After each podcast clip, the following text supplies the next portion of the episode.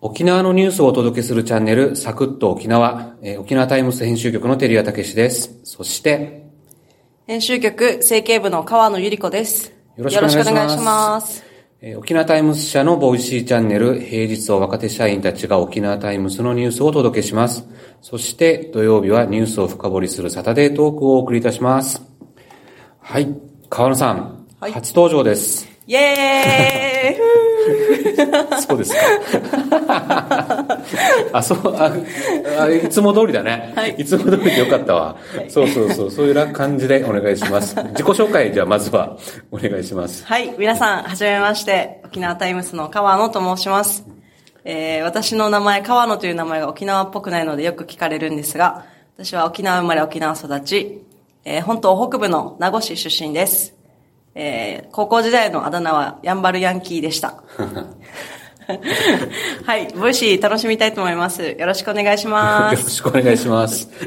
すごいさらけ出した自己紹介で、よかったと思います。はいまあね、身近に感じますね。はい。あの、川野さんは、えっ、と、経経済記者、あ、そうですね。それを言うの忘れてました。経済記者なんで、で、サタデートークっていうのが沖縄のビジネスニュースの深掘りなんで、今回は経済記者の川野さんに声かけてみました。大事なところ忘れてましいやいいいいいいですよ。どうぞ自由に。はい で、あっさり OK してくれたんで、よかったです。た。はい。まあ、川野さんとあの、僕が経済キャップの頃、えー、まあ仕事終わりによく飲みに行って、はい。行ったんで、も結構怒ったんで、今回のお願い聞いてくれたのかなと思ってます。はい。まあね、私あの入社5年目なので、飲みながら記事の書き方めっちゃ教えていただきました。ありがとうございます。まあ、結果は翌日覚えてないんですけどね。うん覚えてないね はい。写真とかで見直して思い出すっていう感じもあるんですけど。断片的にね。はい。ただまああの、いろいろ、どんなところに情報が落ちてるかわからないので、記者としていろいろ学ばせていただきました。ありがとうございます。はい、もう川野さん頑張り屋さんなんで、いえー第一線で頑張ってる記者です。ぜひ応援してあげてください。まあ沖縄っていうのはね、夜の付き合いが多いから、はいそういったところも頑張って、えー 飲みながらって言っていいのかな。いろいろ学んでるっていうところですね。はい。まあ、しかし川野さんでもすっごい飲むもんね。あのえ記憶なくすっていうのは、まあ僕、まあ僕もなくすからあんまり言えないけど。じゃあてるさん、そはいろそ。ろ本題行った方がいいんじゃないですかね。あ、行きますかはいあそうですね。はい。では今日は、あの、沖縄で誕生した個人向けカーリースサービスが、えー全国でも好調というお話をお届けします。4月5日付の記事です。経営危機を救ったビジネスモデルが沖縄から全国に拡大中。沖縄市に本社を置く西自動車商会が1998年に始めた個人向けカーリースのビジネスモデルが全国に広がっています。発案したのは塚山治社長。先代から継いだ整備工場の経営を立て直すため、審判会社から転身しました。車検など購入後に生じるメンテナンス費用を含め、5年のリース期間の月々の支払いが一定のため、主婦層から人気が出て契約を伸ばしました。所有せず月額制で利用するサブスクリプションの普及も追い風に、全国のチェーン加盟店は240店まで増えています。2019年度は5600台を売り上げました。はい。すごくないですか？このすごい沖縄で生まれたサービスが全国に広がってますっていう内容なんですけれども、あの、カーリスって最近改めて注目を集めてるみたいで、あの、矢野経済研究所っていうところの調査では、えカーリスの車両保有台数って9年連続で増えてるんですって。で、まあ、法人向けと個人向けがあるんですけど、まあ個人向けがえー前年比21%と、えー、21%増と大きく伸びてるみたいです。まあ、あの、その背景にはですね、最近あの、サブスクって言葉よく聞くじゃないですか。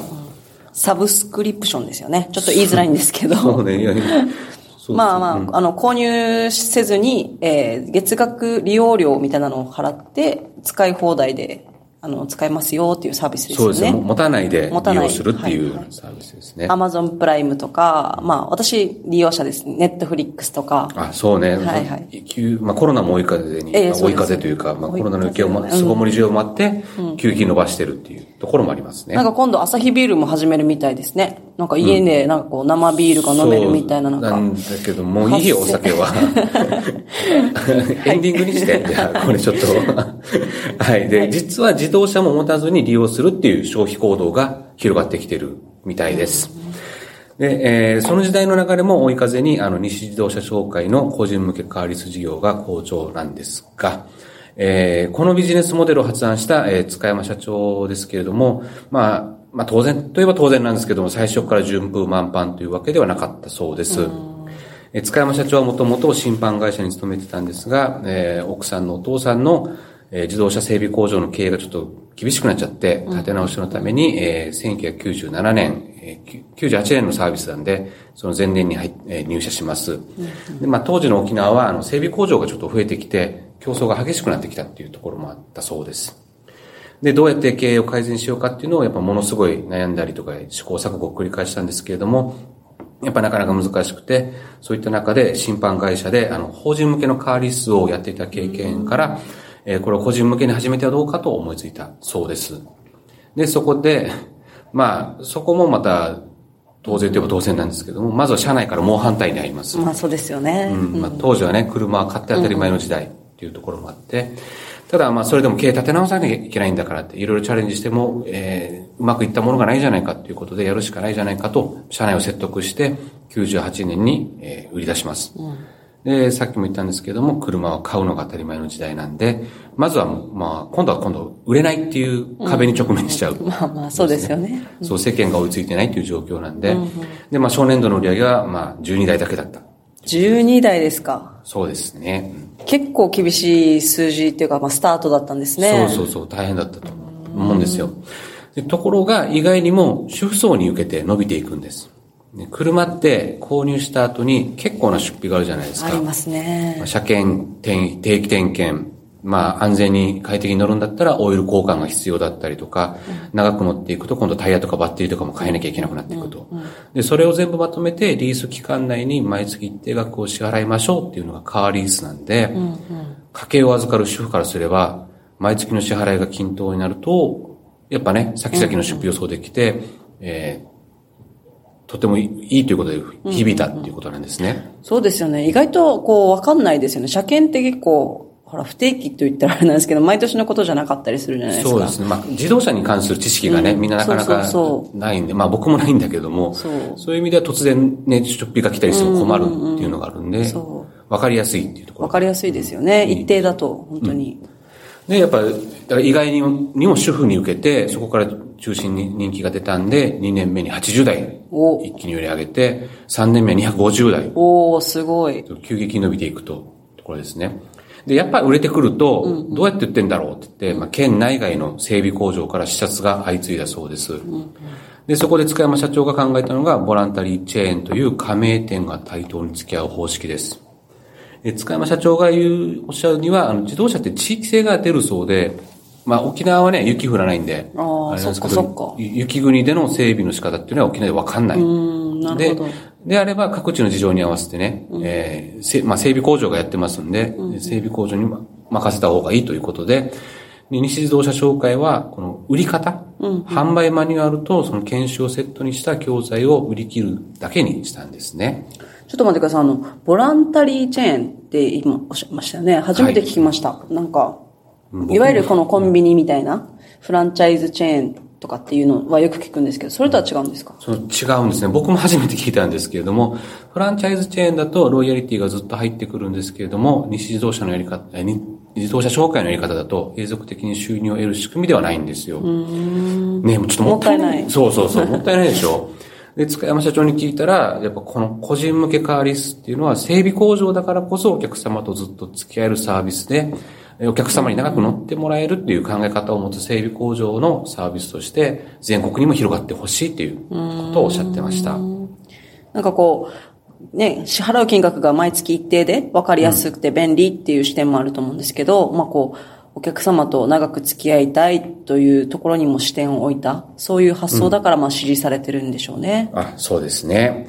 まあ、日本自動車リース協会連合会っていう、まあ、全国的な組織があるんですけれども、その、この集計では、沖縄の個人リース車両って、えー、自動車の総保有台数の1.44%で、ダントツで全国1位なんですよ。全国1位。そう、ちょっとね、数字が少ないんだけれども、全国平均は0.45%で、すごいですね。そそううすると。1%を超えてるのは沖縄だけ。で、いろんな事情があると思うんですけども、整備工場としては全国に先駆けてサービスを出した西自動車紹介の影響っていうのが、やっぱ大きいんじゃないかなと思います。はい、エンディングです。川野さんいかがでしたか？イエまあ、ーイ今回、ま またやんの？いや、楽しかったです。あそっか楽しかったってことねはいよかったもっと緊張するかなとか、まあ声震えたらどうしようかなとか、結構心配してたんですが、普通に楽しめました。ありがとうございます。はいはい。あの、どんな感じに仕上がってるのか、全体を通して、あの、土曜日に配信を聞くのが楽しみです。うんなんか少しぐらい緊張してほしかったですね。まあいいや。河野さんね、あの、今は銀行などを取材する金融担当なんですけれども、ね、3月まで観光業を見てたんで、えー来週はこのコロナ禍での沖縄観光の現状っていうのかな。はいそういったところをちょっと深掘りしてもらおうかなと思います。ぜひ、河野さん来週お願いします。あれてるさん、アサヒビールのサブスクの話、エンディングでするんじゃなかあ、ったでしたまあいいいいけど。こっから1時間ぐらい私結構語れますけど。長いな。で、ああんた、あなたはな、なんで朝日のサブスクのニュース知ってんの、今日リリースされたばっかりのやつですよね。いやいや、あの、ほら、なんて言うんですか、ネットニュースからあなたにおすすめの記事って感じでレコメンドされました。あー飲むから。飲むから飲むから。そうだね。やっぱ来週にしましょう。ありがとうございました。はい。はい、コメントを寄せてくれている皆さん、えーありがとうございます。えーご意見参考にしております。えーどしどしまたお寄せください。いいねもぜひお願いします。はい。来週も月曜から金曜まで沖縄タイムスのニュースを紹介。土曜日はニュースの深掘りをします。来週土曜日はいよいよ私が本領を発揮しちゃって、あそうそう本領発揮しちゃって、あの、はい、解説したいと思います。頑張ります。大丈夫ねちょっとハードル上がったよ。そうですね、あの、はい。いいか。はい。来週月曜日の担当は、岸本啓太さんです。皆さん、ぜひ聞いてみてください。ありがとうございました。一平二平デビタン、また父みそおりよ。